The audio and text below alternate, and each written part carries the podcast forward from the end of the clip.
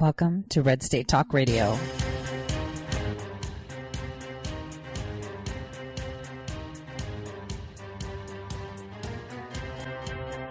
You're listening to Tori Says for the next hour. I'll be your host, Tori.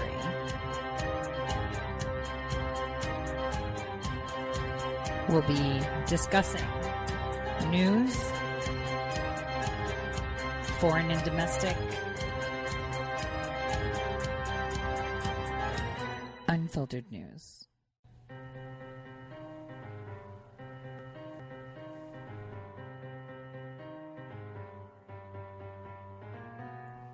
Real news. Welcome, everyone. I'm your host, Tori, uh, live as always, 12 to 2 Eastern Time. Today is usually Wednesdays with Laura, but actually, Laura Loomer is at a protest, which I will talk about. Uh, she might be able to hop on uh, in the second half that she usually joins us. Uh, but today is a very interesting day. Today, January 23rd, 2019. We're going to be revisiting a lot of things that I talked about uh, a couple of months ago.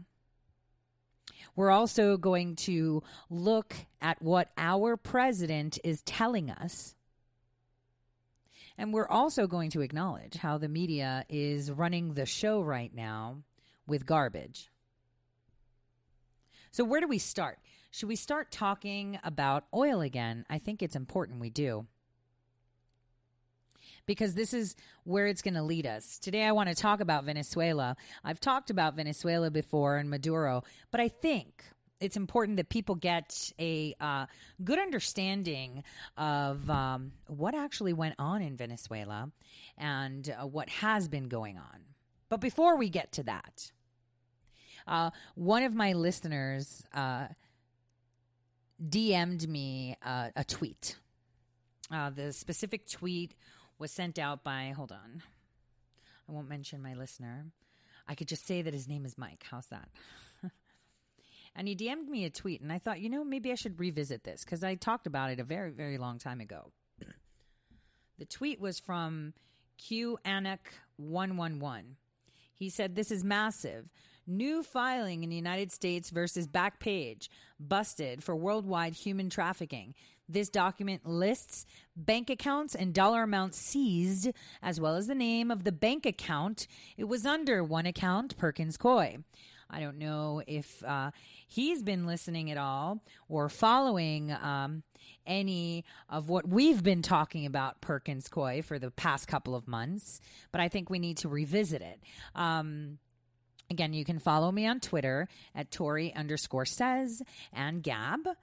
Now, back okay and this is where it gets really fun. So it's been it's been determined that in december and specifically let me give you the date while i pull up the document.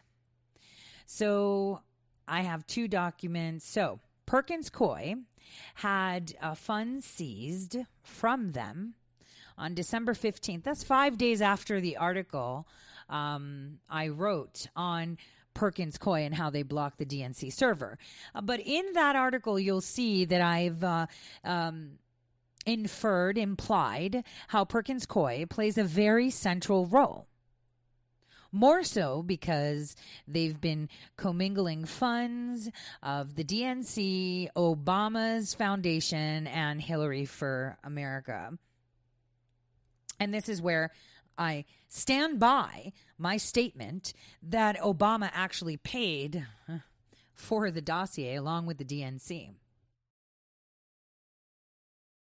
Now, just this past May, Robert Bauer, personal attorney for Barack Obama, also the personal attorney for Osama bin Laden's right hand man, and also White House counsel under the Obama administration, partner of Perkins Coie, stepped down.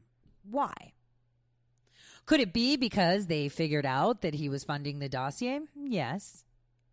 But here's where it gets really, really, really messy. And this is how you'll understand just how much is going to be exposed. They are now fiddling through the monies at Perkins Coie to see how this dossier was paid for, right? We have to investigate that. That's important. We need to know who was behind this Hillary funded dossiers, which, which are sticking to the Hillary funded, right? Even though $900,000 of that was Barack Obama's. So we're sticking to that story and saying it's Hillary, but hmm, you know, when you take down something like Backpage, and you start doing your homework, you kind of find links.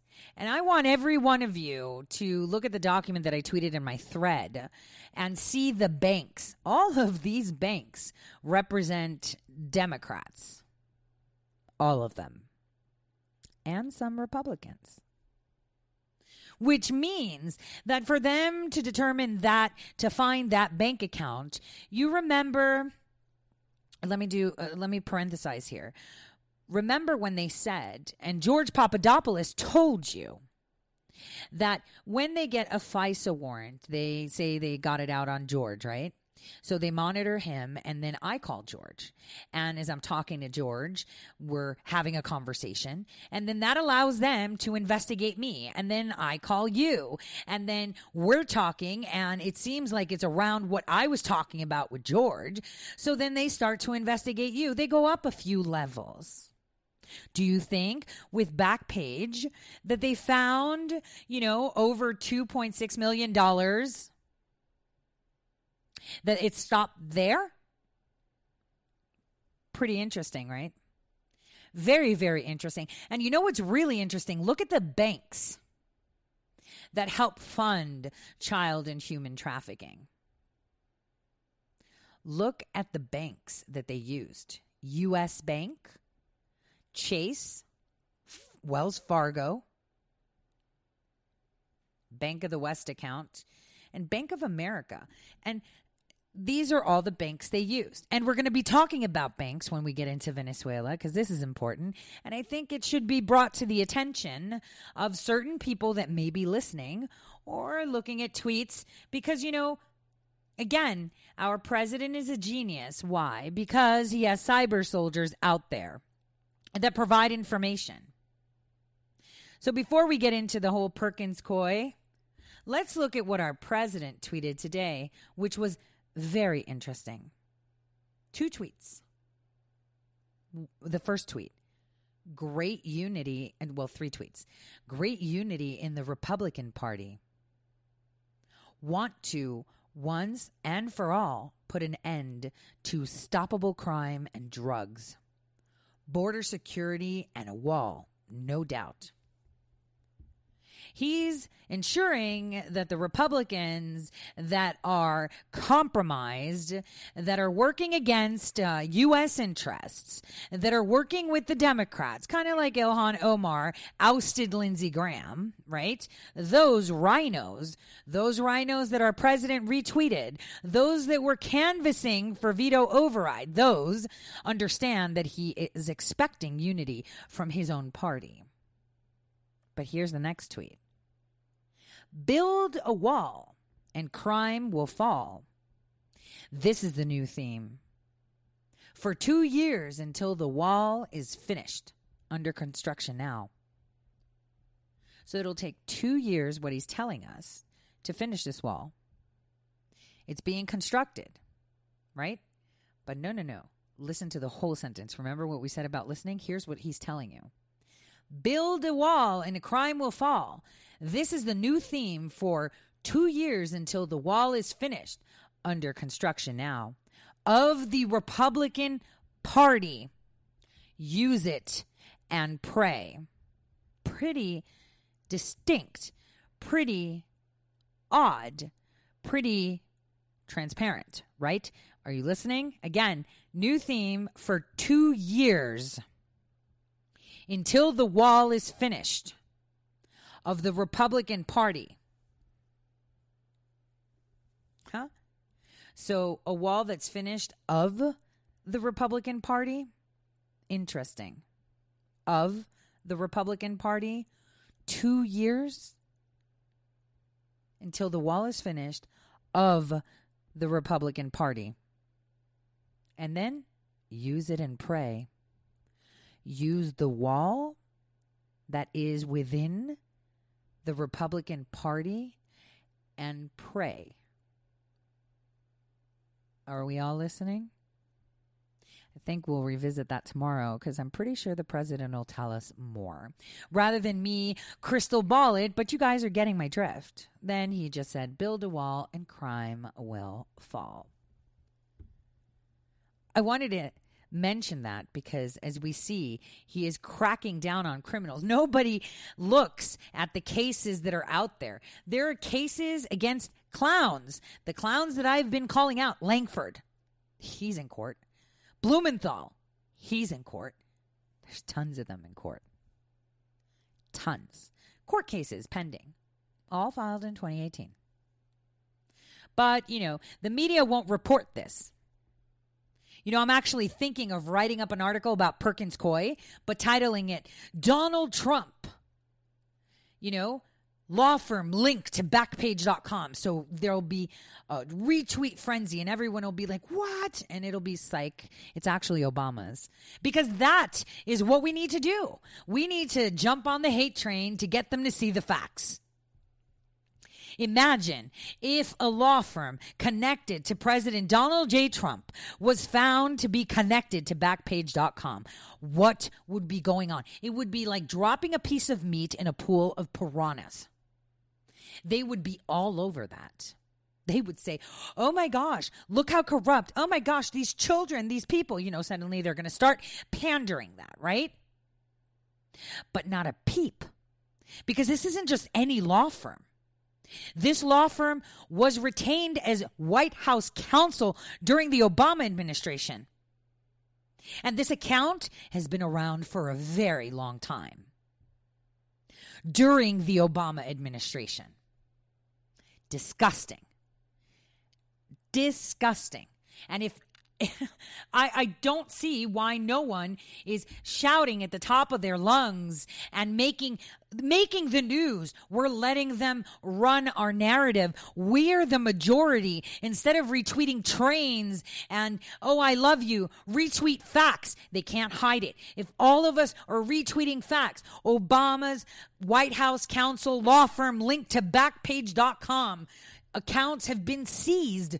This is what needs to be out there. We need to be driving this narrative because we are the majority. The only thing they have is a platform of mainstream media and crazy blue check marks. We have blue check marks, right? That are conservatives, right? That are patriots, right? Where are they? Why aren't they tweeting about this? Why aren't they talking about this?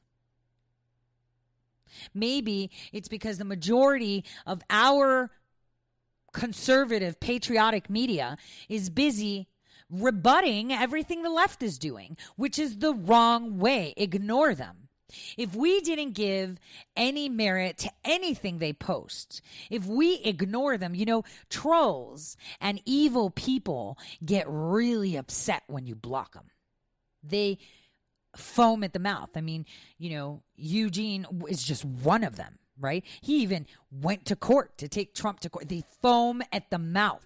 They can't believe that you shut them out and you will disallow them to get that pleasure of saying their two bits. Kind of like the Krassenstein brothers.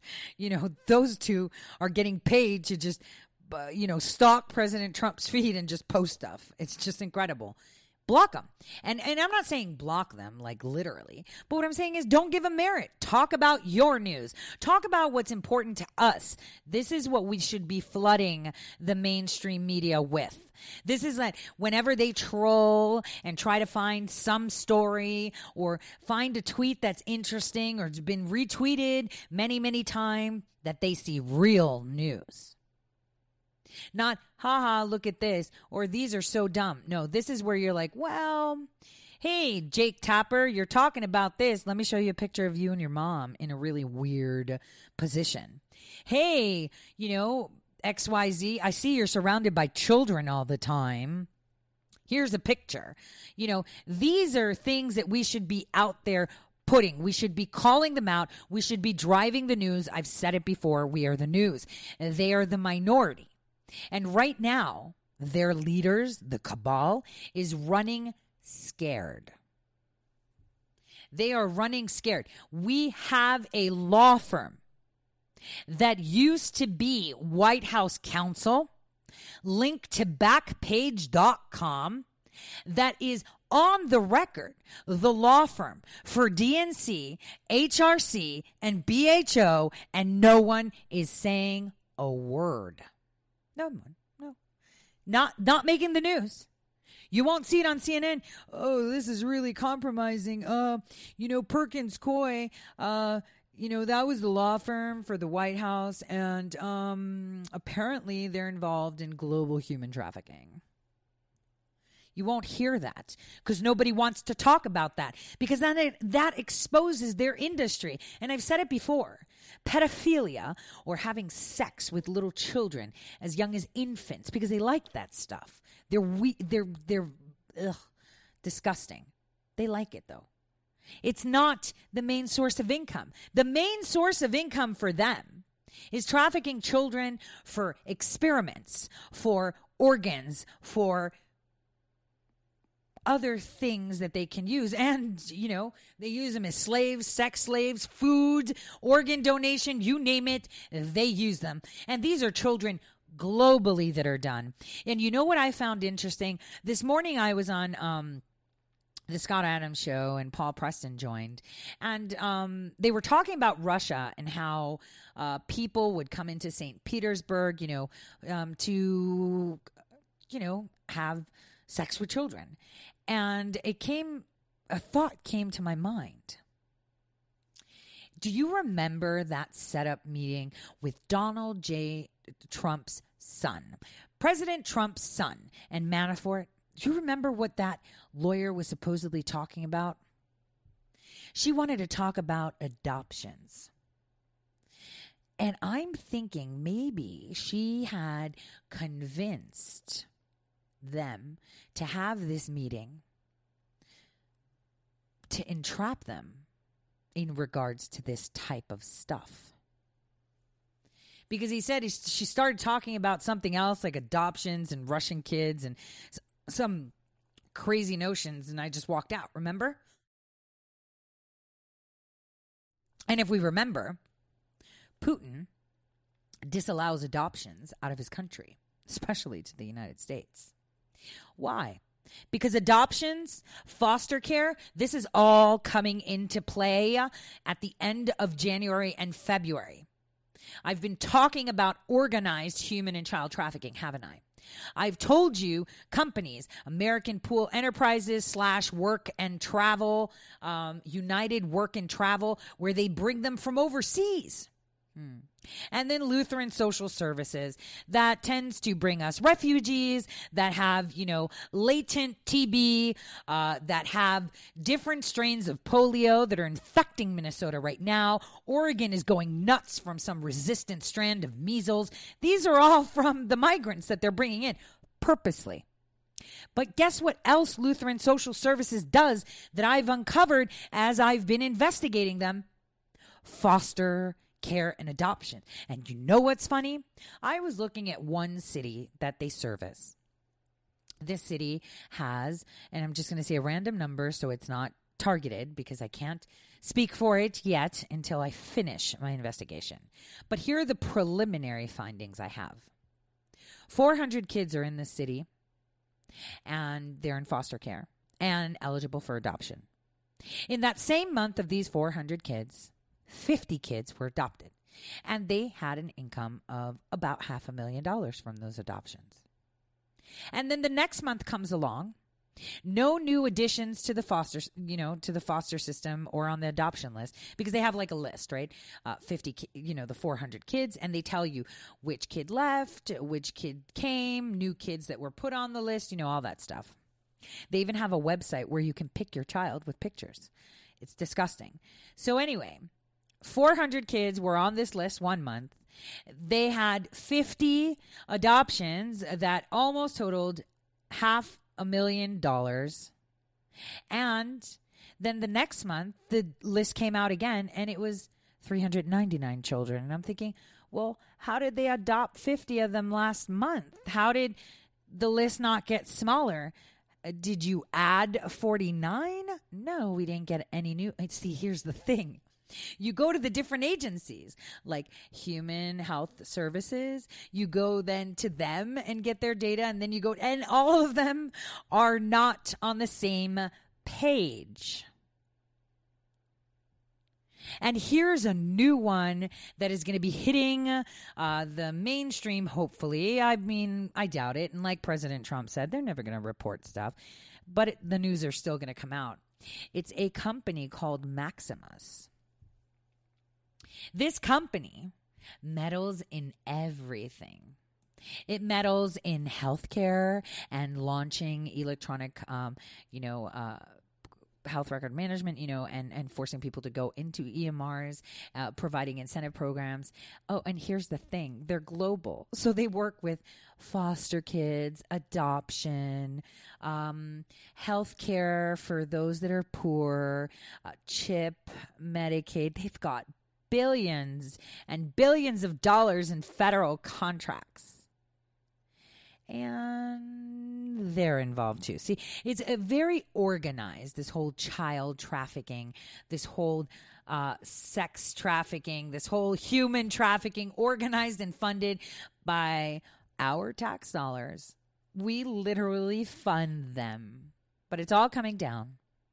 Finally, someone has put in a complaint. It was filed in January. It's currently in the court system, and uh, we're going to see a lot coming out because I'm I'm very happy that an order was filed to unseal this case because I have been following it. And you know, the only way that you can get these kind of companies, kind of like the way I'm getting all the other ones, is filing things like false claim under the False Claims Act. You know, for them taking federal or state funds and using it for other stuff rather than what they're doing. And see, when you file a federal complaint, you know, in any federal agency. It could be, okay, like for example, um, I walk into uh, a federal office and um, I say that they were um, discriminatory because, you know, they didn't have a label on the bathroom. I'm just saying, whatever I want, right? Anything. Well, when the feds come in to investigate, they'll also look at the pencil that's out of place. Is your website ADA compliant? Uh, are your chairs according to the guidelines for ergonomic, whatever, whatever? Are you following federal protocol on anything in your office? They will look at everything. It's a thorough federal colonoscopy. So here's the thing sealed civil case. What does that tell you? Hmm, interesting. And you know what's really interesting? Why would our government contract with a private company that deals in foster care, adoptions, health care, insurance, um, uh, you know, welfare, not in just our country, but the United Kingdom, Australia, New Zealand, mm, collect information much, share information much, and what? Why are we all part of this global umbrella of healthcare and child welfare. Who's funding this? Why do we need an international entity to drive our national interest, our national healthcare, our national anything with children? That's a very interesting question. No one's asking. So I'm really gl- glad that this case has been filed and I know it was done like last year, but you know, on December 13th, they asked for the sa- the case to be unsealed. And um the order unsealing has been done on the 16th of 2019. So we will be hearing about this.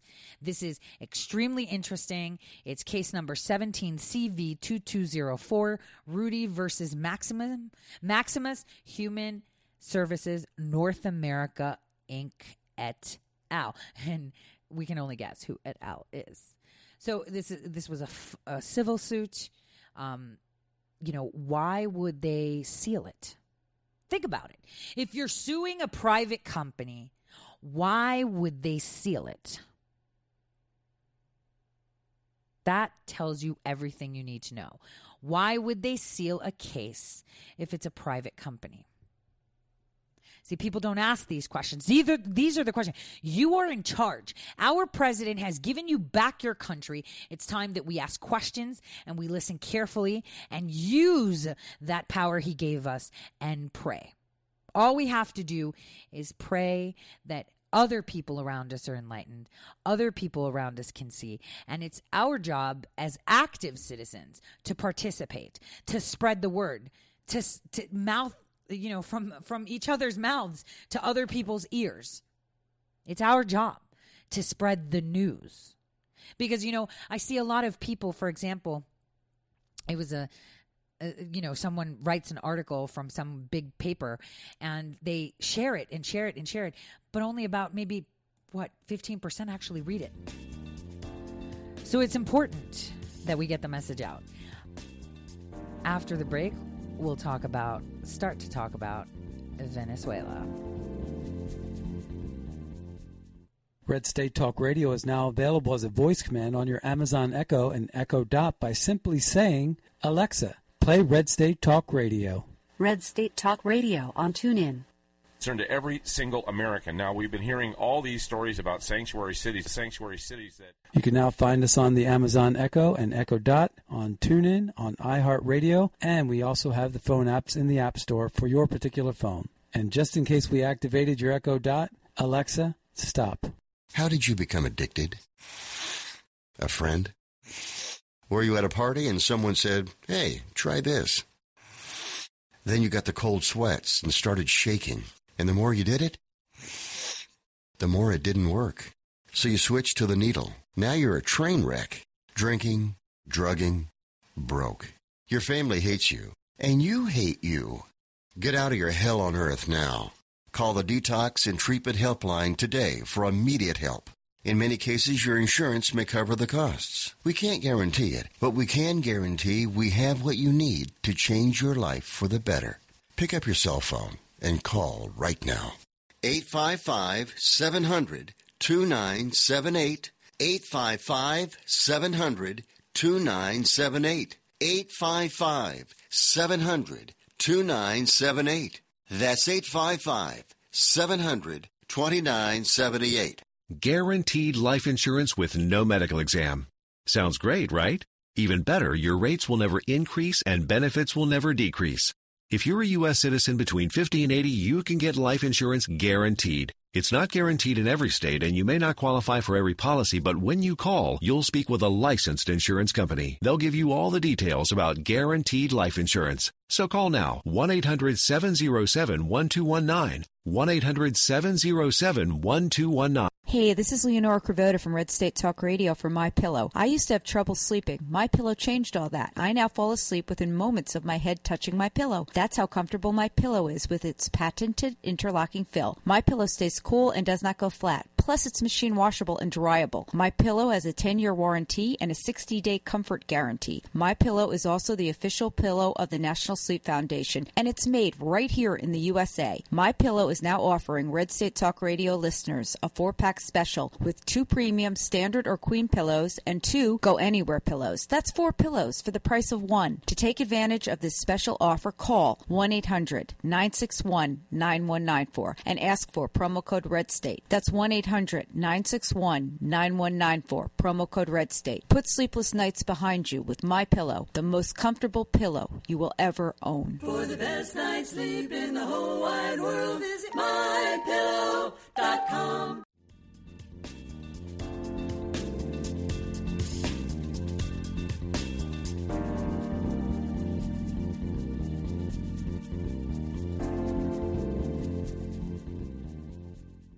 All right. So before we get into Venezuela, I want us to listen to Vice President Pence's most recent address to the people of Venezuela.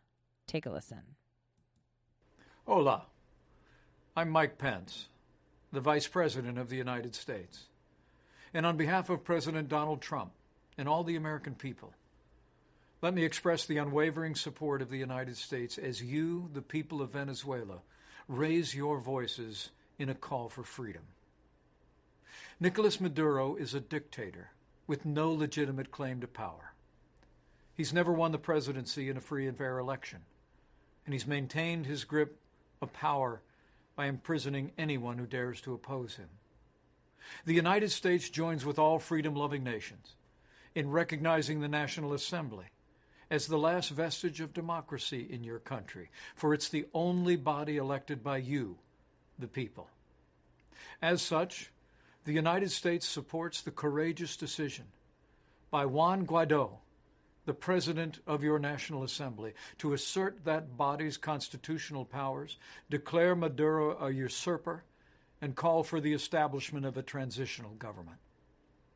As you make your voices heard tomorrow, on behalf of the American people, we say to all the good people of Venezuela, Estamos con ustedes. We are with you. We stand with you. And we will stay with you until democracy is restored and you reclaim your birthright of libertad. Muchas gracias y vayan con Dios.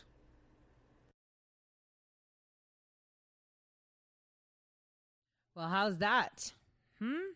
How's that? Now, let's revisit uh, an old uh, thing that we talked an old thing. We talked about this last month. We talked about Venezuela. We talked about how our president, right? Our president has slowly made Venezuela off limits to anyone. First executive order, what did he say? No buying anything Venezuelan, including oil shares, including bonds, including uh, trades, including stocks, including government bonds. Remember? Then he moved on to no buying it with cryptocurrency or digital currency. You're not allowed. Then he said, hey, you're not even allowed to sell stuff to them or buy stuff from them or just pretend you're buying and selling and move money through Venezuela, correct? And then the final one do not buy any gold in Venezuela. Right? Four executive orders seizing and fattening up our U.S. Treasury because, kind of like that seizure where they seized the funds in relation to Backpage.com, they've seized funds from senators, congressmen, private companies, and fund up our Treasury with these investments that exist. Well, here's the thing. There's a long story about Venezuela, and we'll get back to these investments things. There's a long story. So let's talk about Venezuela. Before Maduro, there was Chavez, right? Uh, for some reason, Chavez was demonized, um, you know, and during the 2008 election uh, for Obama or McCain, he said both of those candidates are just defending the interests of the empire. They attack us defending the interests of the empire. Basically, he was calling them out. He literally called Barack Obama a clown. It is a statement, it is a quote, it is it is documented. He literally called Obama a clown on December 20th, 2011. Chavez called Obama a clown, an embarrassment, and a shame to black people after Obama criticized Venezuela's ties with Iran and Cuba uh, because, you know, Obama didn't have any ties with Iran. So he was calling him out. And here's, and that's not the only time. Do you remember uh, the former president of Argentina, Cristina? Right? She was diagnosed with thyroid cancer. Do you know what Chavez said? Uh, he who was already under treatment for cancer. He said, "Wouldn't it be strange if they invented a technology to, spread cancer and we wouldn't know about it for 50 years?" He said that. Now here's the curious case of Maduro. So Maduro entered into the Venezuelan government uh, placed in 2006 under Hugo Chavez as the Minister of Foreign Affairs. Now, this wasn't done by chance. This was done by a huge Clinton donor. This was helped by a huge Clinton donor, by um, Mr. Tirado. So, Mr. Tirado is actually uh, was one of the people uh, that uh, was managing. Okay, he was like a financier. He was managing a big fund um, for Stanford Bank. You know, it's a offshore type account of Allen Stanford, who founded it, and um, Stanford Bank was actually is actually headquartered in, uh, Antigua, right, offshores, and um, you know, Mr. Stanford, if you guys remember, he was like, you know sentenced to like something like crazy, like maybe like 150 years of prison for like eight or nine billion dollar Ponzi scheme. Anyway, in 2006, uh, after slotting in Maduro, Chavez asked to investigate Tirado because of you know this you know the scandal that happened. I'm trying to remind you guys. There was a Congressman Meeks, um, and uh, he was also the member of the House Committee on Financial Services.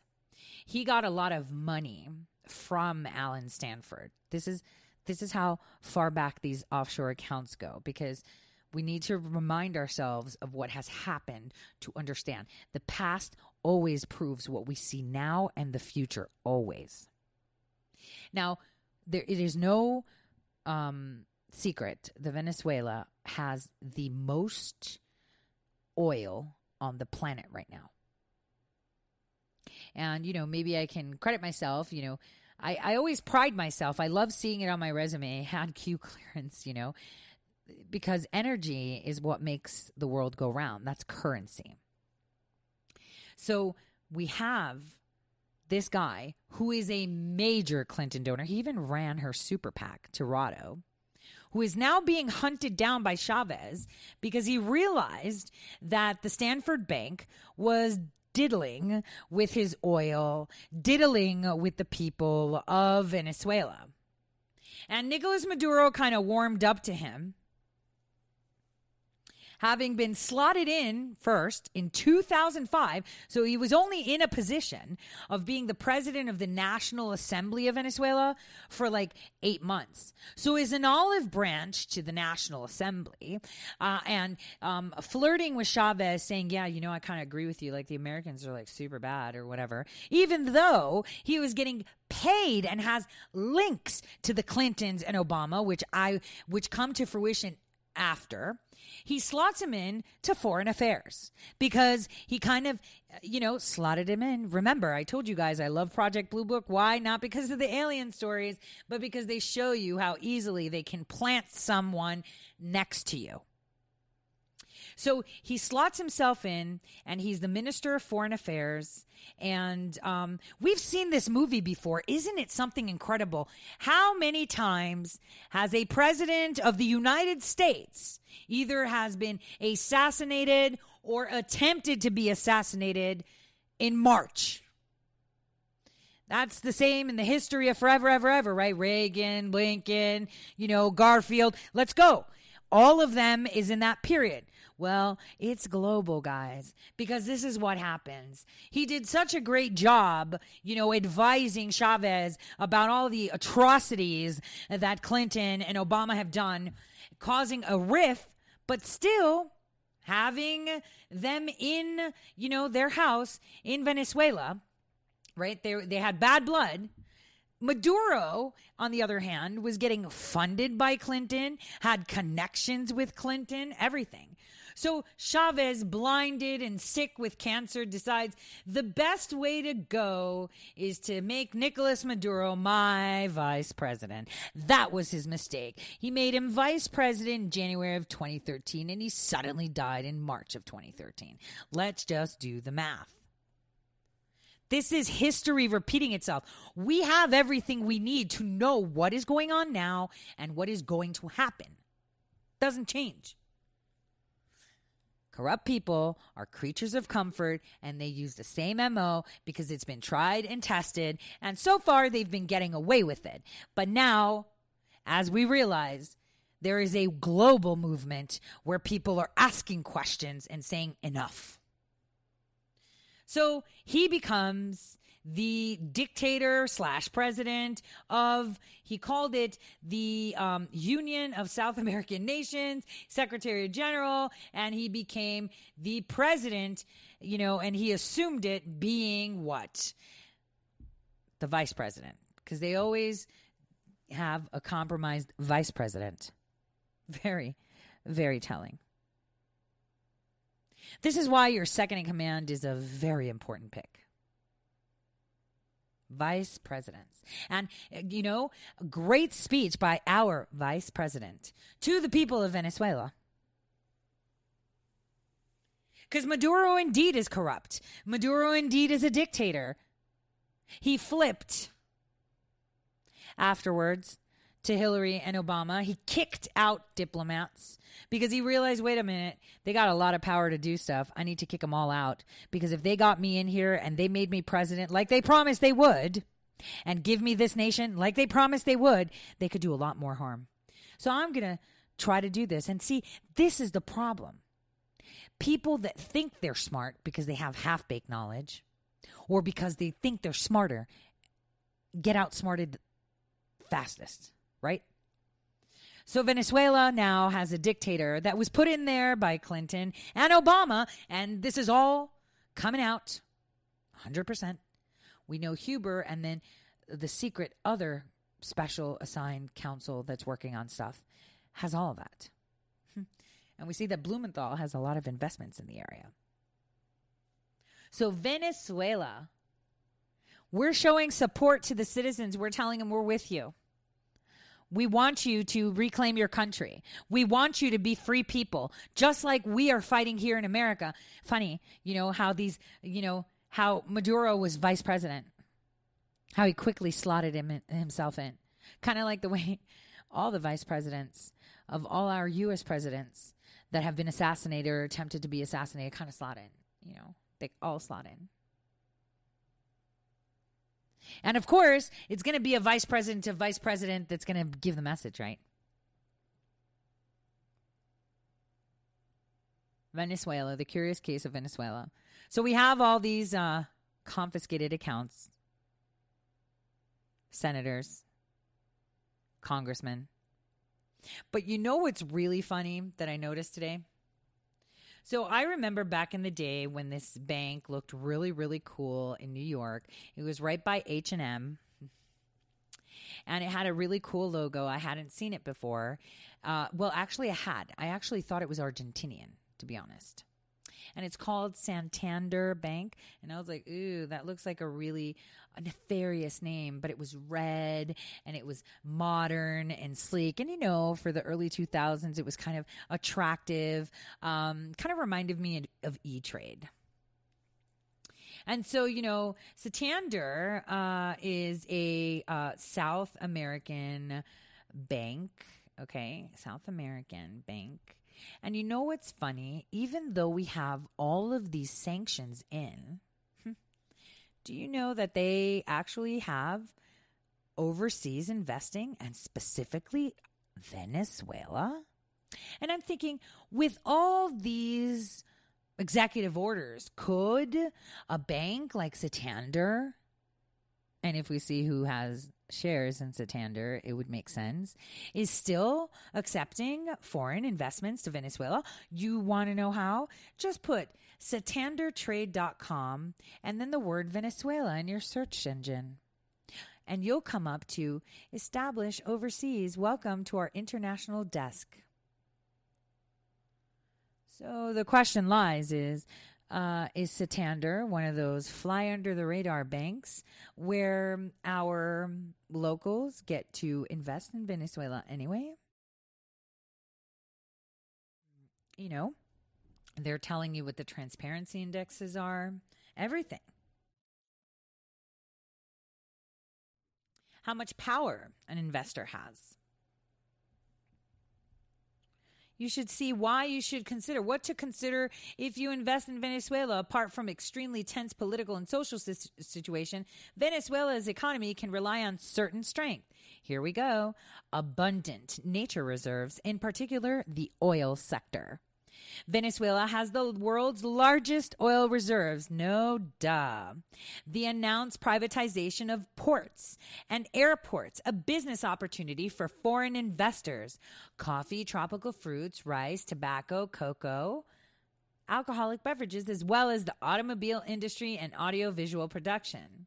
And it's a strategic geographical location between the Caribbean and South America and a young, low cost labor pool. So these are all the strong points of Venezuela. That Maduro is selling off his uh, country's naval ports, airports, bridges, privatizing them. And you know who's buying into those, right? Because we we heard about that during the summit in Argentina, and that was Russia and China because all the other countries aren't going to play because I can almost guarantee you the Maduro's got a long list with names. Probably a track record of banking and you know, exchanges with the previous administration. Because all of this happened during the Obama administration. He took down Chavez. Not saying that Chavez was a god, right? Not at all. But I think after being so long and understanding, because they come into a lot of people get elected into high positions in a very naive fashion. Naive. They don't get it.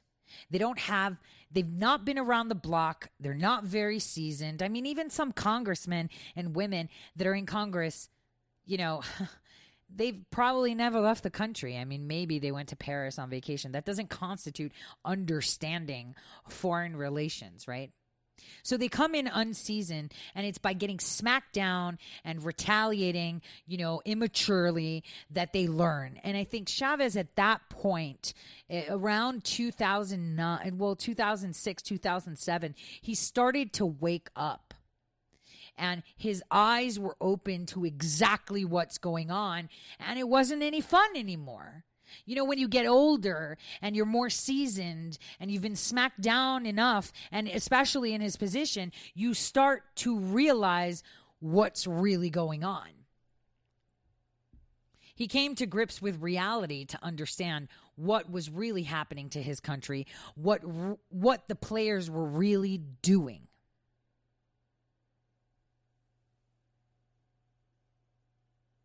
You know, personally, I can say that I don't understand. I try to understand. I try to understand people like Barack Obama, people like Hillary Clinton, because I've said this before. If you want to th- know what a terrorist is thinking, you have to think like one. And I understand that Barack Obama is freaking out. I mean, he tweeted out a picture that we know was photoshopped, supposedly of him and Michelle when they were young. That picture was actually his Pakistani boyfriend and him posing. And it was completely photoshopped because the ratio from the neck to the chest were completely wrong. The collarbone was off and the sh- and the shoulder span was off. I mean, just look at it. It was the most it was a good job, but it was wrong because if you compare it with Michelle's anatomy right now, completely different. It's just her face, and they melded it. But I'm trying to understand. So I see the panic. He's trying to create proof that he did exist, that they did exist, that they were together. You know, he's trying to substantiate, you know, with dropping these things because I believe that maybe the next great move our president can do is strike down that first executive order he put when he got into office, which is sealing presidential records and and unseal them and allow FOIA requests to go through. And I think he's trying to cover his tracks. I know he is panicking. But the only thing that I don't understand from all of these clowns is how they still have the audacity to criticize, how they have the audacity to call out a man that's got all the cards. which makes me believe that they my, they may have something else planned.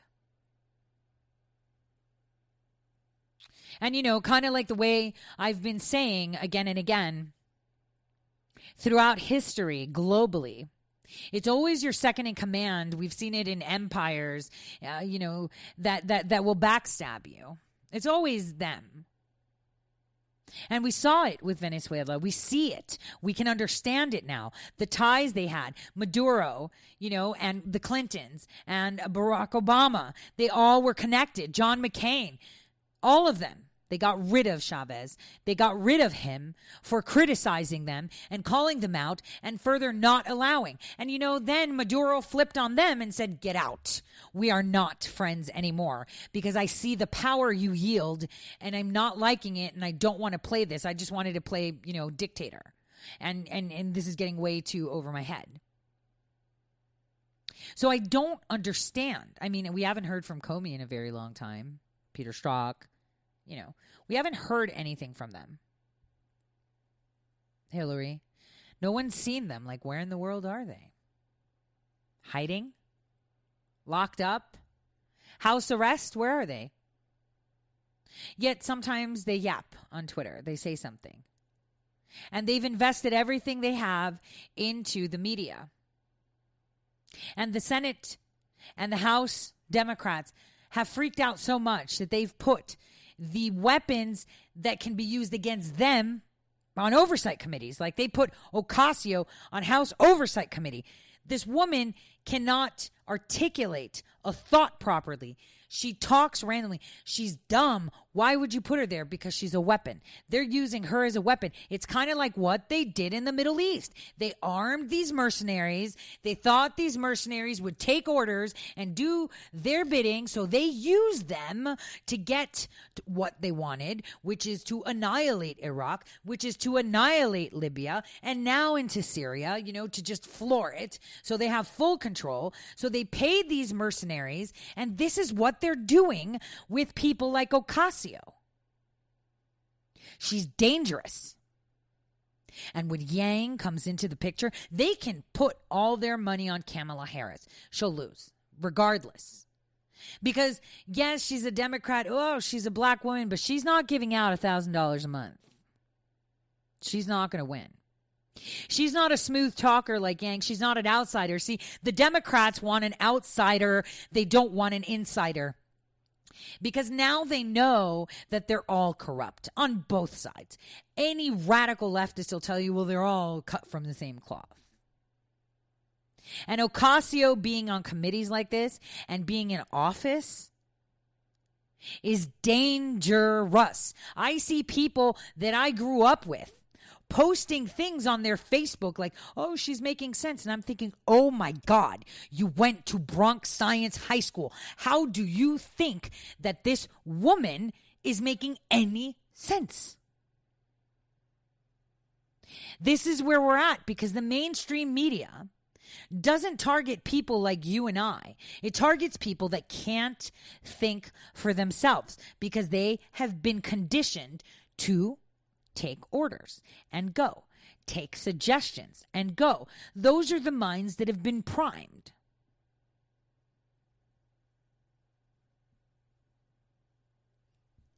We need to be more focused on making sure the news are out. We need to make sure that we're more astute to patterns patterns, patterns like the ones that I discussed today. We need to be more astute to it because there is so much chatter going around right now. It is really hard to parse it apart. I have people advocating that the State of the Union address happened at a rally. I'm 100% no on that, and I'll get to that right after the break as to why I'm hard no. But while we have this break, I just want you to sit and think. Patterns. This has happened before, it's happened again, and it's global. Think of what has happened in the past because it all makes sense today. So, on that note, I will see you guys all in a little bit after this short break, okay?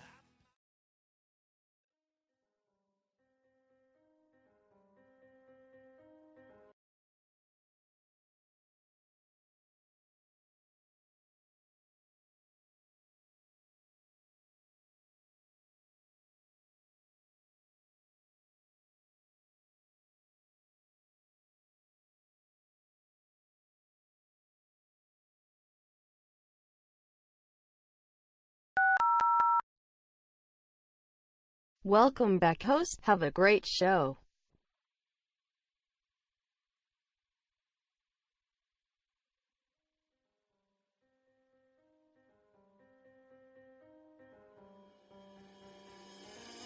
Welcome to Red State Talk Radio.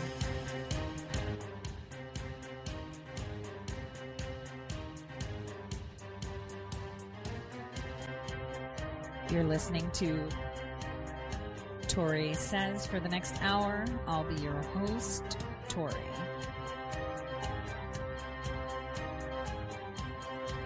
We'll be discussing news,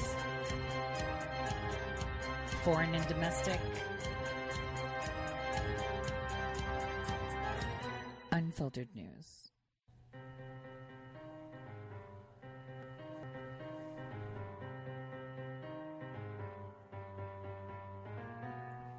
Real news. Welcome back, everyone, for the second half of my show. I'm your host, Tori. Uh, you can find me on Tori underscore says on Twitter and Gab. I just tweeted out a tweet to the President of the United States tagging the Justice Department asking if you have implemented executive orders disallowing any investments in Venezuela, then why is Santander Bank in the U.S. still operating and offering for, foreign investments in Venezuela to U.S. investors? That's a very curious question. And I tagged Blumenthal because we know what kind of interest he has in that, especially in the gold reserves. So it's important that we bring this out to the mainstream. It's important that we control what's in uh, our um, news cycles because we are in charge. I, I, think it's very hard for people to understand that. But we have allowed the mainstream media for almost, you know, two days now, going on three, to bombard us with the Covington Catholic school boys and showing young men that are children their children being taunted by a group of people that are yelling profanities. And you know, these are kids. These are kids. Kids. Do you remember what it was like to be a kid? So then we have a drunk, and he admitted it himself, banging a drum in their face, and because he smiled, you know, he's just racist, and they're all racist. It was only because they were wearing the hats. The hats are a trigger because a hat that hat represents the rebellion of the people wanting their country back. That hat is a symbol that causes them to shudder. These are the people that are the worst in our nations. The one that, that, like I said, have half knowledge. How can any black American not support Donald Trump? This man has created jobs, has uh, doesn't see color. You know, he was even given an award with Rosa Parks, but nobody talks about that. They want to see hatred, division, and, and all this vitriol out there, pandering on people that are emotionally unstable. Look at their base.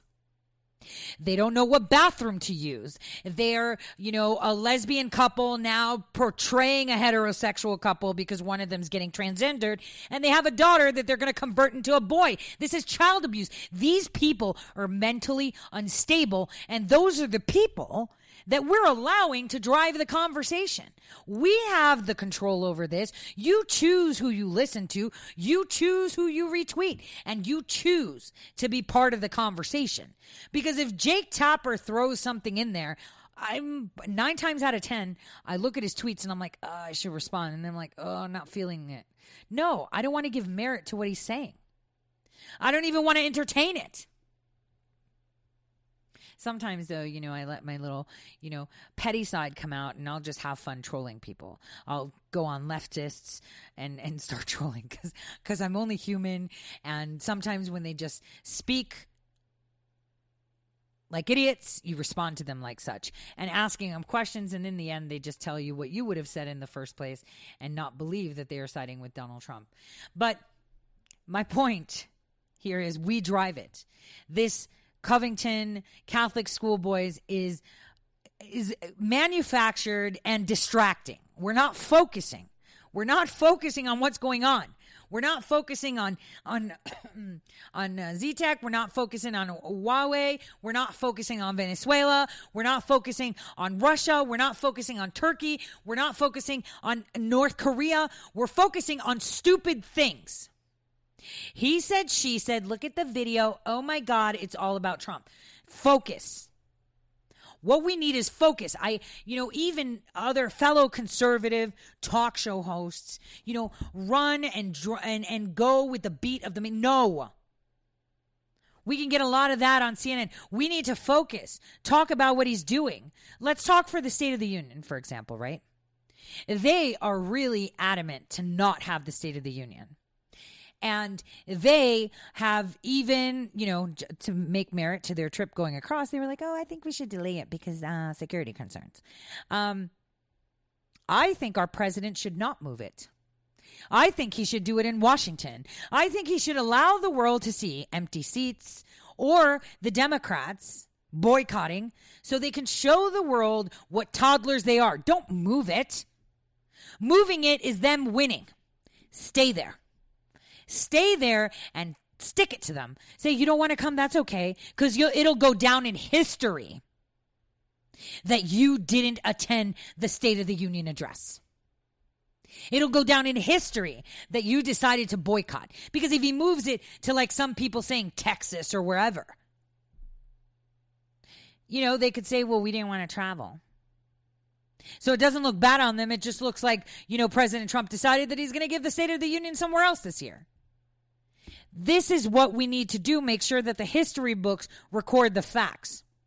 I mean, you know, if he's really adamant about moving it from Washington, D.C., if anyone's listening or if this gets to him, hey, you feel free to come to my little city that's super easy to, um, secure and I'll cook for you.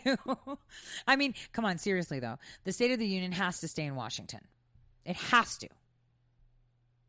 Because they don't want it to.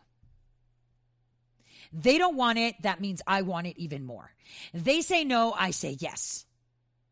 Because they are scared that it's going to show exactly what is going on. We're going to see empty seats. We don't hear from these people.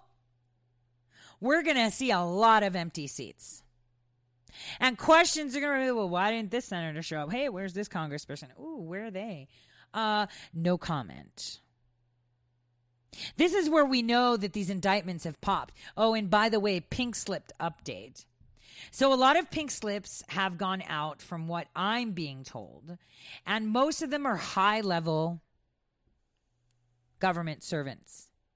And this is why um, Chuck Schumer was kind of saying, yeah, maybe we should talk because some really big heads rolled. Some really big heads. And what they're concerned about is the mass rollout. And you know, if I was President Trump, right, if I was him, what I would do is, you know, those low level mass firings, those mass, uh, you know, pink slips that are to be issued because of RIF, you know, if that was me, I would be like, all right, let them agree. Okay, okay. Did they sign it? Wait, wait, they voted. Okay, it's coming to me. Okay, and then I'd like shootly quick, like quickly shoot a text and say, okay, fire them now, all of them. And then that way, thousands upon thousands get pink slips that are not high level, right? They're not GS 10s and aboves, right? And and then the media goes nuts. He got his wall and he fired all these people. And then through the firings is where people like citizen journalists will say, well, you know, at the Department of Justice, so and so was let go.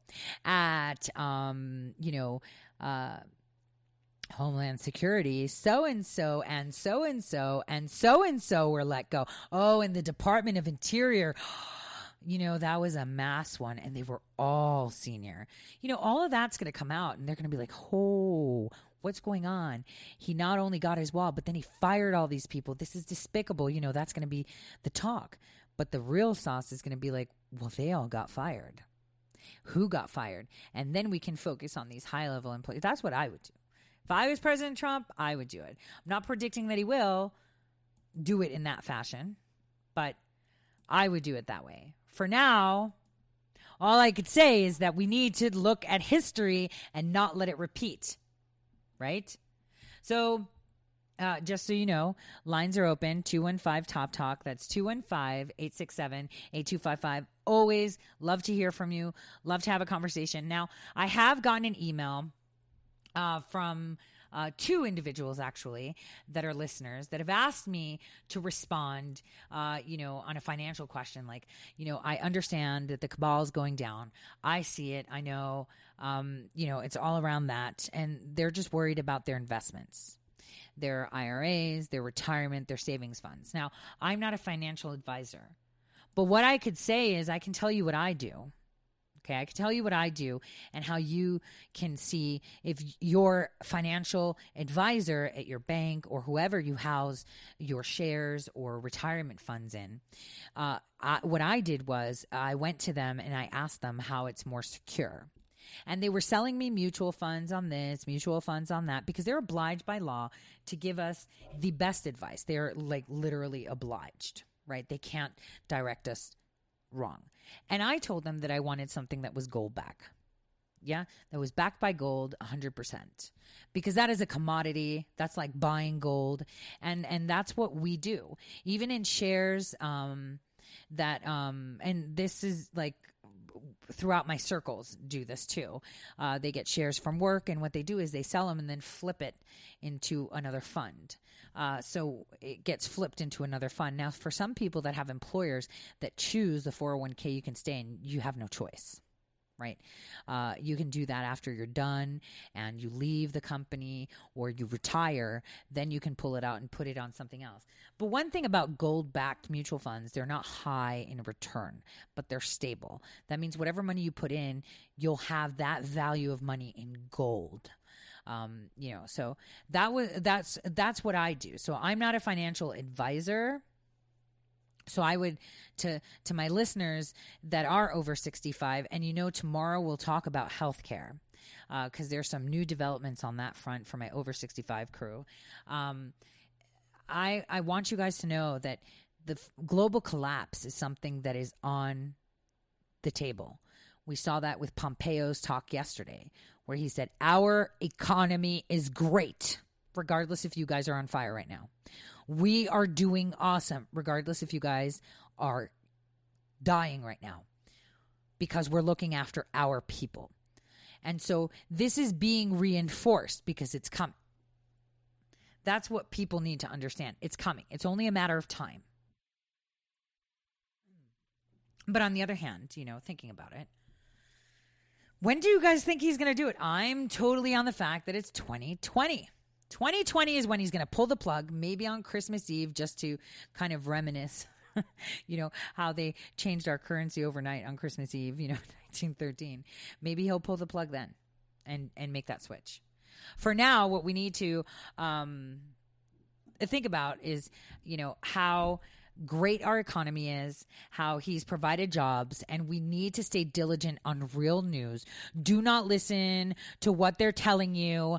They will tell you how the world is literally on fire. I mean, the European Union is collapsing before our very eyes, and we're only getting a fraction of what's really going on. And as someone that has family and friends that we talk all the time, all the time. They tell me you cannot imagine, like, even our media won't tell us. Like, there's fires literally lit right outside my house and people stomping into government offices, and it's nowhere on the news. Like, they are in a complete blackout. They're not telling their people anything. We saw the Swedish people revolting, the Germans, the French, the British are going to flip, flip out too. I mean, what is all this about? Yeah, we voted to leave, but yeah, we're going to kind of leave a soft leave. Like, are they trying to commit country suicide? That's what they're doing. They're literally um, committing sovereign suicide. But you know, they don't do anything without the queen. Hmm. So this is something we need to look into. These uh, oligarchs, these um, monarchs the people that really control what's going on. Because when you see a country like the United Kingdom challenged with the choice of exiting a failing union, a failed idea where the people are revolting. And you know politicians can't walk on the street without being lynch mobbed.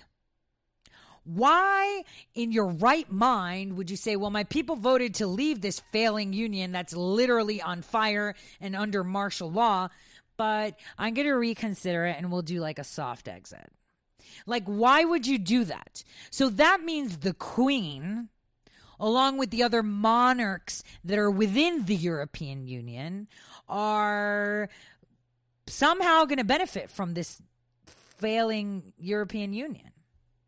Could it be that there's a reset button on monarchies? Could it be that they will take back uh, lands of yesterday and, you know, rule as such? Could it be I mean, people have been conditioned to socialism right now in the European Union. Could it be that they'll abide by a queen or a king a lot easier than they would a president or a parliament or, you know, non elected leaders? I mean, they're okay with that.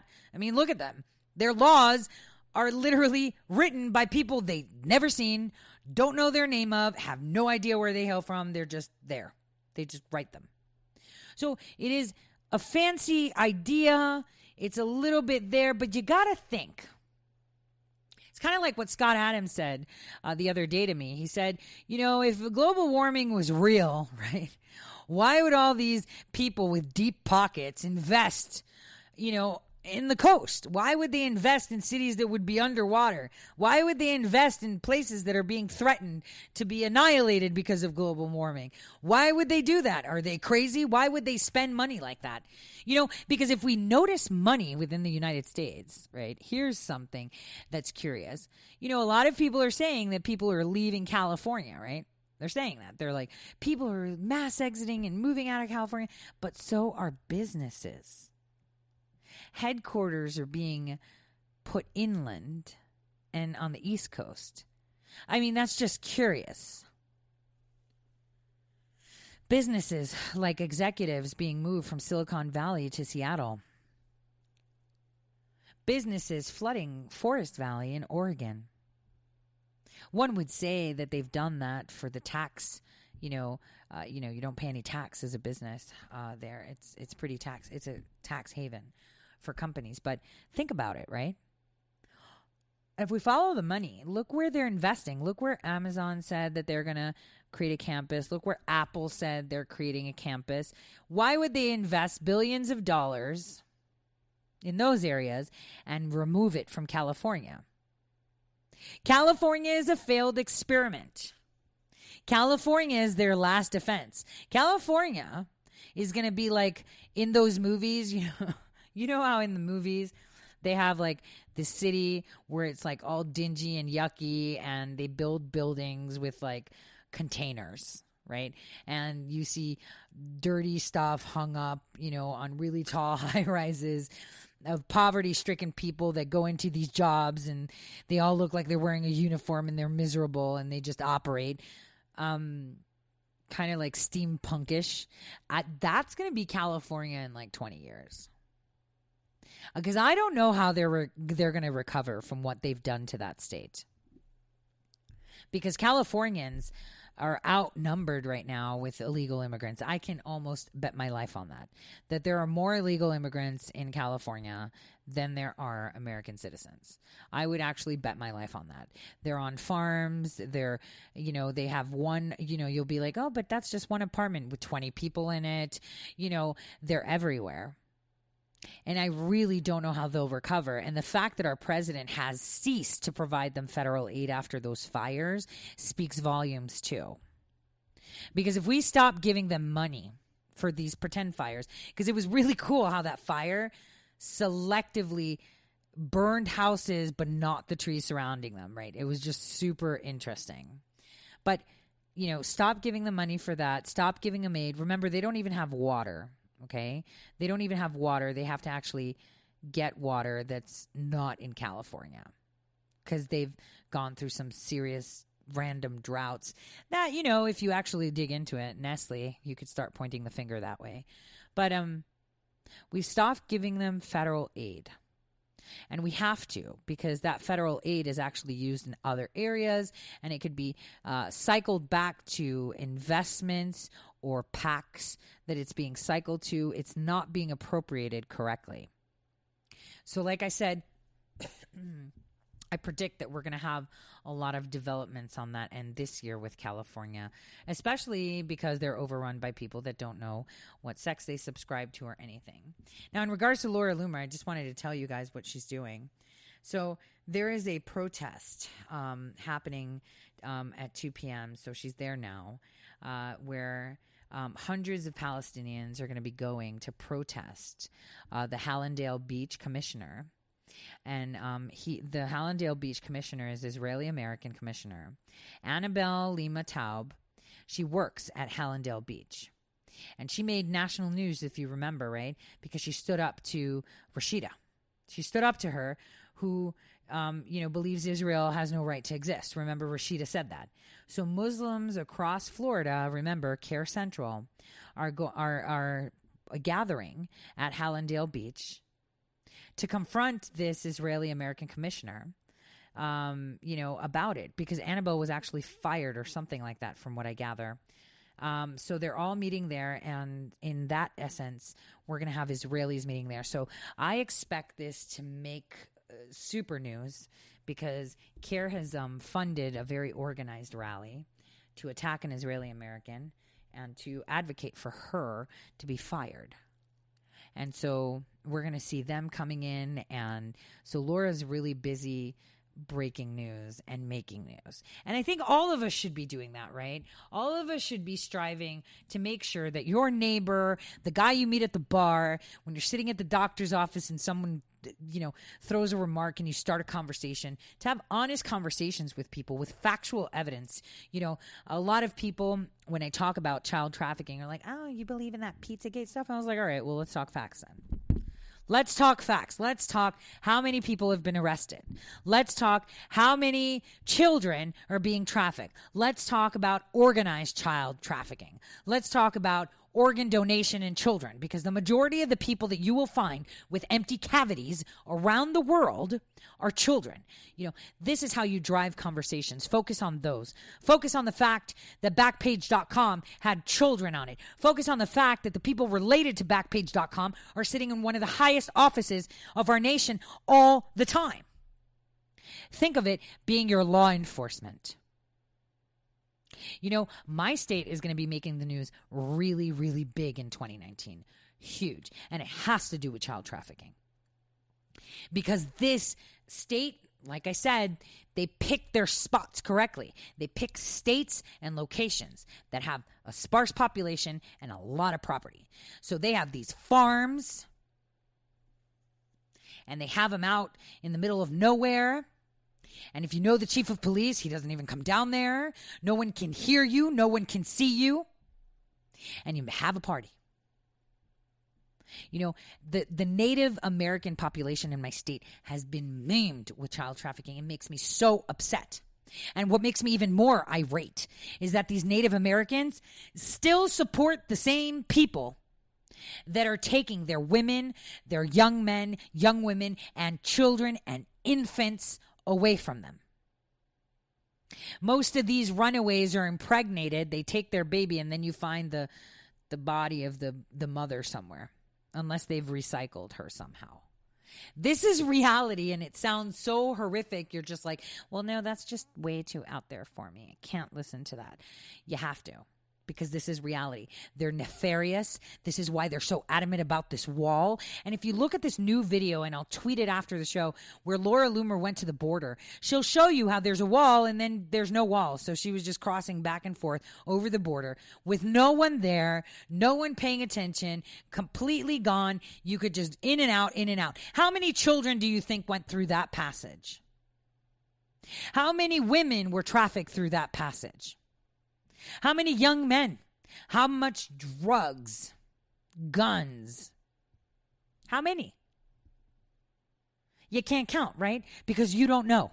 I could tell you that within a span of three minutes, Laura crossed the border like what, six, seven times. It's pretty incredible that we're not stating the facts as we should. See, we're allowing the mainstream media to drive it. We should say, why do you not want the wall? Immoral is not an answer. Why? What do you have to lose aside from your investments? Why do you want child trafficking to be allowed, perpetuated? Why do you want to allow drugs to continue to come in? Why do you want gangs to continue to come in? Why don't you want to protect us? It is their job to ensure that we're secure. It is their job to make sure that we don't have one terrorist. That's a, that's all it takes. One to come through that spot. Just one. And you know the reason is because everybody has a price. Haley Kennington had written an article on ToriSays.com about a customs patrol agent, border patrol agent, who literally was sodomizing little girls. Everybody has a price. So if he's sodomizing those little girls, guess how much money he's been paid by child traffickers to turn the other cheek and not look. This is reality. It's facts. It's not fiction. It's not a conspiracy if it's true and provided with evidence. I'll see you guys in a bit.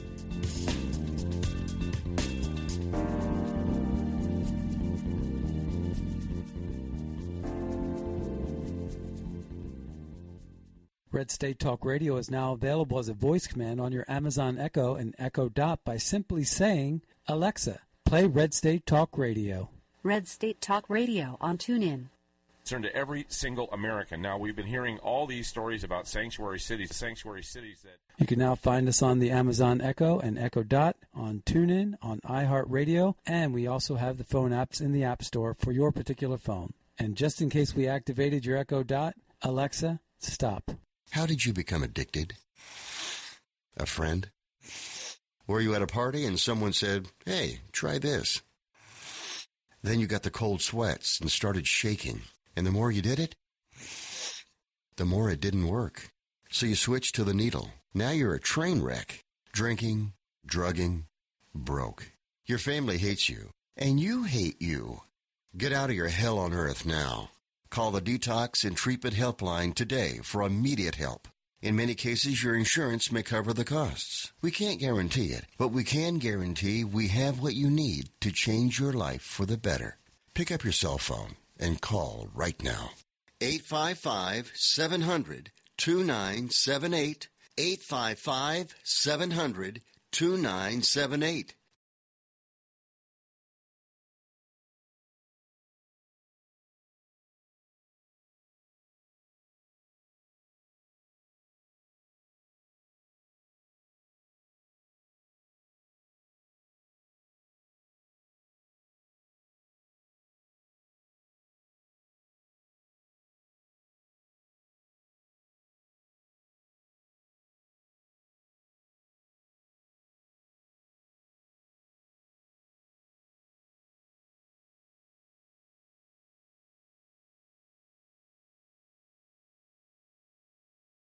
From Red State Talk Radio for My Pillow.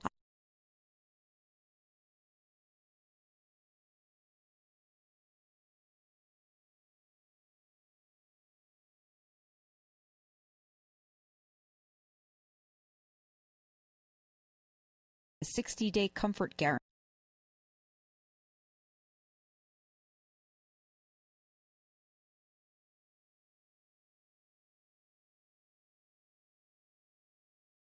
Standard or queen pillow.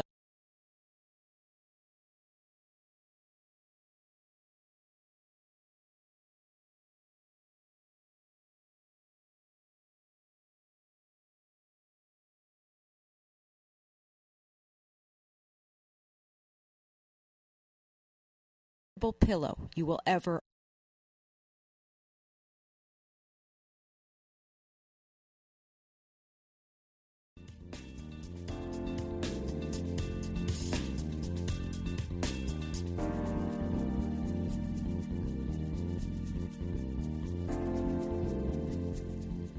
what was going on on my commercial feed, but I wasn't really paying attention to it. Thank you guys. We're all straightened out now.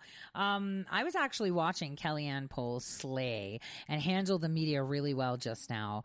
Uh, they were coming at her with not a question, talking about some CBS poll, and then they referred to what we were talking about at the beginning of the hour. Let's revisit that, his tweet, because I think they're all catching on. What does that tweet mean? And they were talking about, well, why is he saying it's a wall? He's saying build the wall and crime will fall. And she's like, well, I was in the situation room when he told Chuck Schumer, you could call it whatever you want. We just need to secure our borders. They understand what his tweet means. Did you get it yet? Build a wall and crime will fall. This is the new theme for two years until the wall is finished under construction now of the Republican Party. Well, well, we have elections coming up, right? Two years, right? Just saying. Use it and pray. This is what we need to do. We will have crime fall. So he retweeted just the part of build a wall and crime will fall. And I've said that. The securing our, bo- securing our border will reduce substantially drug trafficking, human trafficking, child trafficking, gangs, and terrorists. Regardless of anything you want to say, we all know that's the way it is. And you can prove it if you want to. If you're like a radical, go ahead and prove it yourself. Take the door off your house. Let's see how high crime will occur, how the statistics of crime in your house will happen the minute you take that door off. You'll be robbed, maybe raped, maybe killed. Yes? Your property may be squatted in. This is why we need a physical barrier. I mean, it's not rocket science. It is not rocket science. It's simple. You can't reinvent the wheel and you can't reinvent physical barriers. You know, even in um in uh, grad school, uh, and I helped my daughter actually on her science fair project, was showing that fungal uh, infiltration is actually uh, deterred with physical barriers and creating some form of bio um, some some form of and i want to make it simple because not everyone listening is a scientist. You know i really hate when people start talking to me in legalese and it's like okay that's chinese for me. Can we dumb it down for me please? Um, so the point was is that some trees were being affected by fungi. And uh, my my my research and my proposal was what we need to do is create a physical barrier because fungus um, actually is rerouted and deterred with physical barriers. And using specific chemicals within the roots would actually uh, deter and kind of create a false barrier, which would deter fungus from infesting. Uh, so here in, in, a micro scale, fungus can't penetrate with uh, you know, physical barrier. So let's just think of, you know, terrorists, drugs, criminals, trafficking is fungus because basically what are they doing? They're leeching off of our tax dollars. They're leeching off of our children, women, and young men, and they are leeching off of our lives. So they are kind of fungus, right? So this is important. A physical barrier will decrease crime substantially. Because you know, physical barriers are important. Like when you fly into an airport, let's pretend there was no TSA, which is a physical barrier.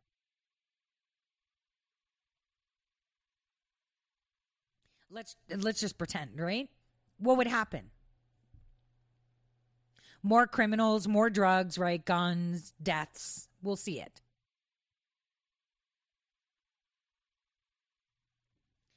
Okay. So the physical barrier is important. They're fighting it. Now they're sticking to the word. It's a barrier. And Kelly was like, all right, call it whatever you want. Call it steel slats. We don't care. We'll call it whatever we want.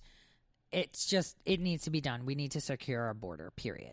So th- this is the media frenzy. This is their narrative. They have no idea what they're talking about. They're trying to convince you that uh, reducing crime is a problem and immoral and they're trying to convince you that your security is a luxury. Nancy Pelosi said that herself.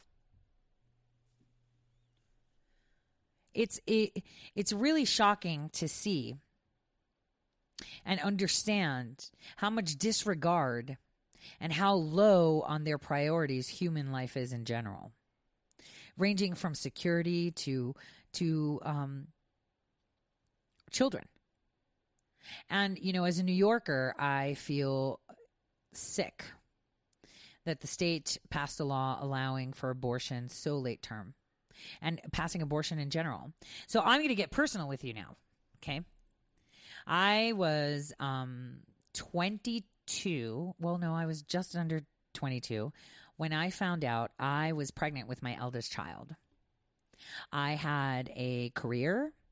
I was um, successful for someone at that age, uh, you would say, because I had a solid job. Um, I would invest like all my money. I would just piss it away, uh, flying around whenever I had leave.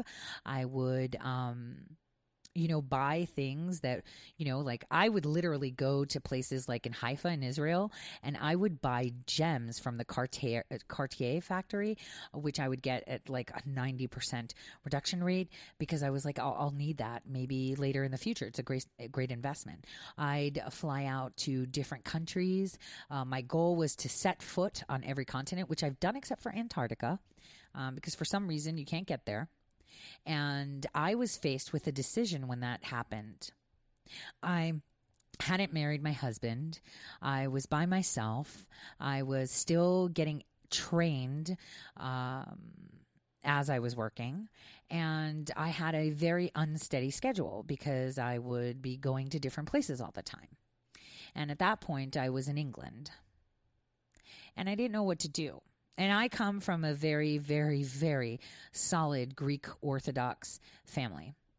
So the first thing my father, who has passed away now, my best friend, told me was, "Okay, well, you know, uh, I'm good. I can't wait." You know, the thought never crossed his mind, but I had actual family members tell me, "Well, you know, your husband's not Greek. You well, he wasn't my husband at the time, not Greek. Uh, you know, it's going to be shame. It's out of wedlock. And I, you know, the thought never crossed my mind to even do anything like that ever. And you know, to think that you know family members that are devout Christians that s- supposedly you know are all about life were so far off the mark on what is a priority, what is important. And it was re- a really hard time for me. I even had, you know, questions at work like, all right, you want to schedule an abortion? I was thinking, what? Why? No, I'm fine. They're like, well, this is going to cause implications. I was like, I'm okay. But you don't have someone to leave the child with. Yes, I do. I can park it with my dad if I need to go somewhere. I've got the best babysitter on the planet because that's the way we Greeks roll. The minute someone in the family has a child, your family literally moves in with you, right? they do. And so um, it was hard though I have to admit it was hard because wherever I would go for whatever uh, job assignment I had, you know, I'd have to pop over. My parents had just literally um, uh, retired and um, had went to their old family home in Greece. So I would literally have to fly there, drop my child off, and then fly back to the states or wherever I was going. And it was very difficult for me. But there was no way that I would even think of uh, taking a life. Because that is basically what abortion is. You aren't taking a life. Regardless, you know, there's a lot of people saying, well, I was raped and I shouldn't. And it's like, but that's a gift. That is a gift. Life is a gift. Not everybody gets to have that gift. Some people have it way too much and for whatever ABC reason. But life is a gift. That child has blossomed into someone amazing, someone who is serving her country as of October, who is a genius, loves math. I guess maybe, you know, I had something to do with that, right? Um, who's understanding, uh, you know, I, I couldn't, you know, what I am, what my shortcomings are, our children are supposed to make up for, right? We're supposed to make them better than us. And, you know, she's taller than me. So that's the running joke because I'm like five zero. Um, and th- th- these are amazing. This is an amazing gift to think that that human being because if you see it on a on a molecular level let me talk science on this right you see it on the, the possibility of that human being being created, the fact that you were created the way you were created was in a one in a trillion chance in all aspects. You know, it, you could have become a girl. You could have become a man. You could have become blue eyed. You could have had no hands. There's so many things because so many things are so selective. Your DNA is so vast and so unknown but it's so precious. It is literally a gift. And for anyone to consider a life worthless or a burden has literally lost touch with what it actually means to be human. I never even had the thought. And I, when I tell you I had pressure, I'm not joking super pressure. You need to get married. You need this. My work would even tell me, you know, you might have to be, you know, separated because of this uh, until you know it's of school age and uh, maybe get desked or anything. And i was thinking well why? Why is a kid a handicap? Well obviously as a single parent in the line of work that i was doing i can't have you know um, connections. And also in the line of work that i was doing it's best to not have those you know soft spots or or things that can be used or whatever. Let's just I'm saying too much on that. But the point of the matter is is that it's a life. It was really hard for me to not see the first steps. It was really hard for me, super hard. But there would be no way that I would have even fathomed it. And to, you know, and I've I've sat and thought about it as as a, you know, a woman myself. You know, I have two children and I was like, "Oh, I want another one." And it's just it didn't happen. I wanted another one. And I'm a woman that has had, you know, um miscarriages because that's really personal too but it happens more often than you know and um, it was heartbreaking and i thought well what if you know now that i know just how complex it is to actually conceive a child and a healthy one because it is a one in a trillion chance of getting you made. You know, I thought to myself, well, what if I found out my child was, you know, acephalic or, um, you know, had some serious deformity? Like, what would I do? You know, I thought about that. And will my child be in pain? Uh, when when it's born, will it this? Because as a parent, you think about it. Or if I die, what happens to my child? You know, these are things you think about, and that's where it's a little bit murky for a lot of people. But that would be determined by the person and what they can live with, right? I've thought about it, and I'm like, you know, I can see where they. Uh, for me, it would be a no brainer. I would still be like, I don't care. It's happening. Done. It's a gift, whatever it is. So, New York, even lighting the Empire State Building pink, and they clapped and they applauded that they're allowed to murder babies in the womb is disgusting. Because before, things like that would happen for cases like I told you, like that they're acephalic, they have no brain. Or, you know, they have, uh, you know, a severe deformity that would be like, you know, their spine being exposed and, and, and being in pain constantly, you know, for extreme things like that. Or that the mother would die. And personally, just to say, if I, if it was me or my baby and I was like 35 weeks, I'd be like, uh, baby over me for sure. But anyway, so these are all very controversial topics. But now they've allowed it to so late to just have an abortion. It's disgusting because people don't really understand what it entails that they literally dismember the child, they pull it apart. Could you imagine?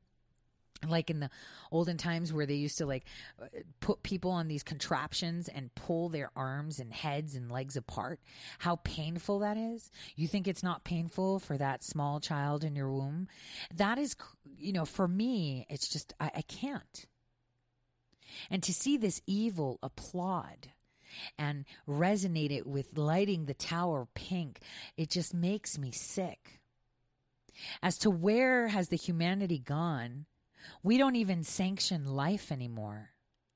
And we see it from the way they respond. I mean, not just an abortion, but look at the way they treated these boys, the Catholic school boys, right?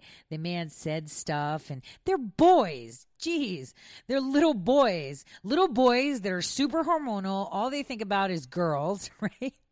And, you know, they're always trying to butt heads like goats do or mm, you know deer and and you know you'll see a moose you know where they kind of like challenge each other. You see it in dogs where they pounce up and down. I mean it's a male thing and they're young and they're flustered with hormones. So if they were like saying things like they did the whole haka dance and all that stuff like come on man they're kids. They were waiting for a bus and you came to them you know, we don't even sanction that anymore. They had that child. I mean, it was disgusting. Like, how could you bring a child on TV to apologize to a drunk? How can you applaud killing babies? Like, this is insanity. It's pure insanity. And the thing is, these babies that they kill, they sell for profit. They sell them for profit. It's not a joke. Like, this is reality. They sell these parts when technology affords us the ability to utilize man made tissue samples. You don't need a, a, an embryo's kidney, you know, to do your research, Eugene. You can grow a fake kidney that is, you know, of embryonic stage. You can make it in your lab. We can 3D print livers. Geez, like seriously though where is the humanity? And, you know, it's so frustrating on all fronts when I even get on air or I'm talking to other people or just watching the news. You know, I can't. This is why I say we need to drive the conversation. Because when you actually listen to what they're saying, it shows you what a disgusting and ugly place the world is, where their priorities lie. And for me, that, that, that just causes alarm for what the future may hold for my kids. Thank God for Donald Trump. Thank God that he is trying to fix this. Thank God that he is trying to undo everything that has been done to our country for centuries. And thank God he's rolled back their rollout that Obama began. He is undoing everything Barack Hussein Obama has done. 2019, like I said, is going to be all about China, all about artificial intelligence, and all about exposing the deep state. He is sowing the seeds for a very strong economy sowing the seeds to make sure that we feel secure within our nation. Because when 2020 hits and he's reelected, the world is going to go tits up. They are not going to know if they're going or coming. The economy globally will crash, but we will be above water. It's important that we pay attention. And it's more important that we tell every person we come across that we have the opportunity of conversation to talk facts. Because if you talk to 10 insane leftists and change one mind, that's one more vote. One more vote for humanity. One more vote for security. One more vote for America still being America. And one more vote for a better future because the European Union promised a great future to all member states that joined just 20 years ago. Look at their future now. They've had 20 years where they've joined with the, eh, you know, changed, disregarded their currencies that have been around for eons. And look at where they are now. Italy has already started the process of revoking this, of going back to the lira, going back to their roots, and separating themselves from this globalistic idea where the future is not great but bleak. This is the reality. And this is what we should be talking about. We should be talking about what's going on in Venezuela. We should be talking about what's going on with all these crimes that the people that we've elected committed. We should be talking about how law enforcement are the top persons arrested for pedophilia. If you look at the statistics, the pedophiles and the child pornography are all chief of police, police chaplains, police men, attorney generals, deputies, U.S. marshals. This is not a joke, this is reality. Those people that are supposed to keep us safe, you and your children safe, are not. Those legislators that are supposed to sanction life and liberty are not. Our country is in very dire straits. And we have a man like President Donald Trump who is telling you exactly what needs to be done, who is telling you what he is doing. And it's as if no one's listening. And just now, President Donald J. Trump tweeted out the citizens of Venezuela have suffered too long at the hands of illegitimate Maduro regime. Today, I have officially recognized the president of the Venezuelan National Assembly, Juan Guaido, as the interim president of Venezuela. Huh. What? What? What happened here? So they released a statement, guys, just as we were talking about Venezuela, because it's important that he is recognizing the president of Venezuelan National Assembly, Juan Guaido, as the interim president of Venezuela, in its role as the only legitimate branch of government duly elected by the Venezuelan people.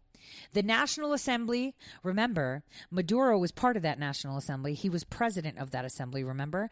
When the Clintons and Obama kind of came in, well, it was the Clintons first that slotted in through their dude to slot him in to Chavez because that is the assembly of people. So he continues to say that the National Assembly invoked the country's constitution to declare Nicolas Maduro illegitimate and the office of the presidency therefore vacant. The people of Venezuela have courageously spoken out against Maduro and his regime and demanded freedom and the rule of law. I will continue to use the full weight of the United States economic and diplomatic power to press for the restoration of Venezuelan democracy. We encourage other Western Hemisphere governments to recognize National Assembly President Guaido as the interim president of Venezuela, and we will work constructively with them to support his efforts to restore constitutional legitimacy. We continue to hold the illegitimate Maduro regime directly responsible for any threats it may pose to the safety of the Venezuelan people. As interim president Guaido noted yesterday, violence is the usurper's weapon. We only have one clear action to remain united and firm for a democratic and free Venezuela. I think we should use that statement for us too. We only have one clear action to remain united and firm for a democratic and free United States, and that is to acknowledge that violence and fear is what the usurpers of our countries use as a weapon division, hate, violence, and fear. And remember, we make the news because no one was talking about Venezuela. No one. They're still talking about the Catholic boys, still talking about the wall. They're not talking about the things that matter. This is important. It is our turn, just like the National Assembly in Venezuela, to take control. We have that power. Look at them exercising that power. I think we should take note from the brave Venezuelans. They're eating garbage, literal garbage, and still have the strength to stand up to all those clowns, to those clowns that command armies against them. They're eating garbage and they got to do it. So we should be able to do the same. Hold every single clown accountable. Every single one. Not one should be allowed to walk the streets without being called out. This is our job as American citizens, and it's shameful on us as a nation. Honestly, I'm embarrassed that people that are eating garbage had the guts to do what we should be doing. You know, maybe we should try harder and that includes myself too right? Of course. Maybe i should go out on the streets more. Maybe i should be more vocal. We should all try harder and be as brave as the venezuelans. On that note that was actually great news to hear. I leave you guys with uh, wishes of health and happiness. And I want to say happy birthday to this amazing person I know, Patricia, who's at Trump Girl Strong. Have a great evening from all of us here at Red State, and I'll see you tomorrow, same time, 12 Eastern. Have a great evening.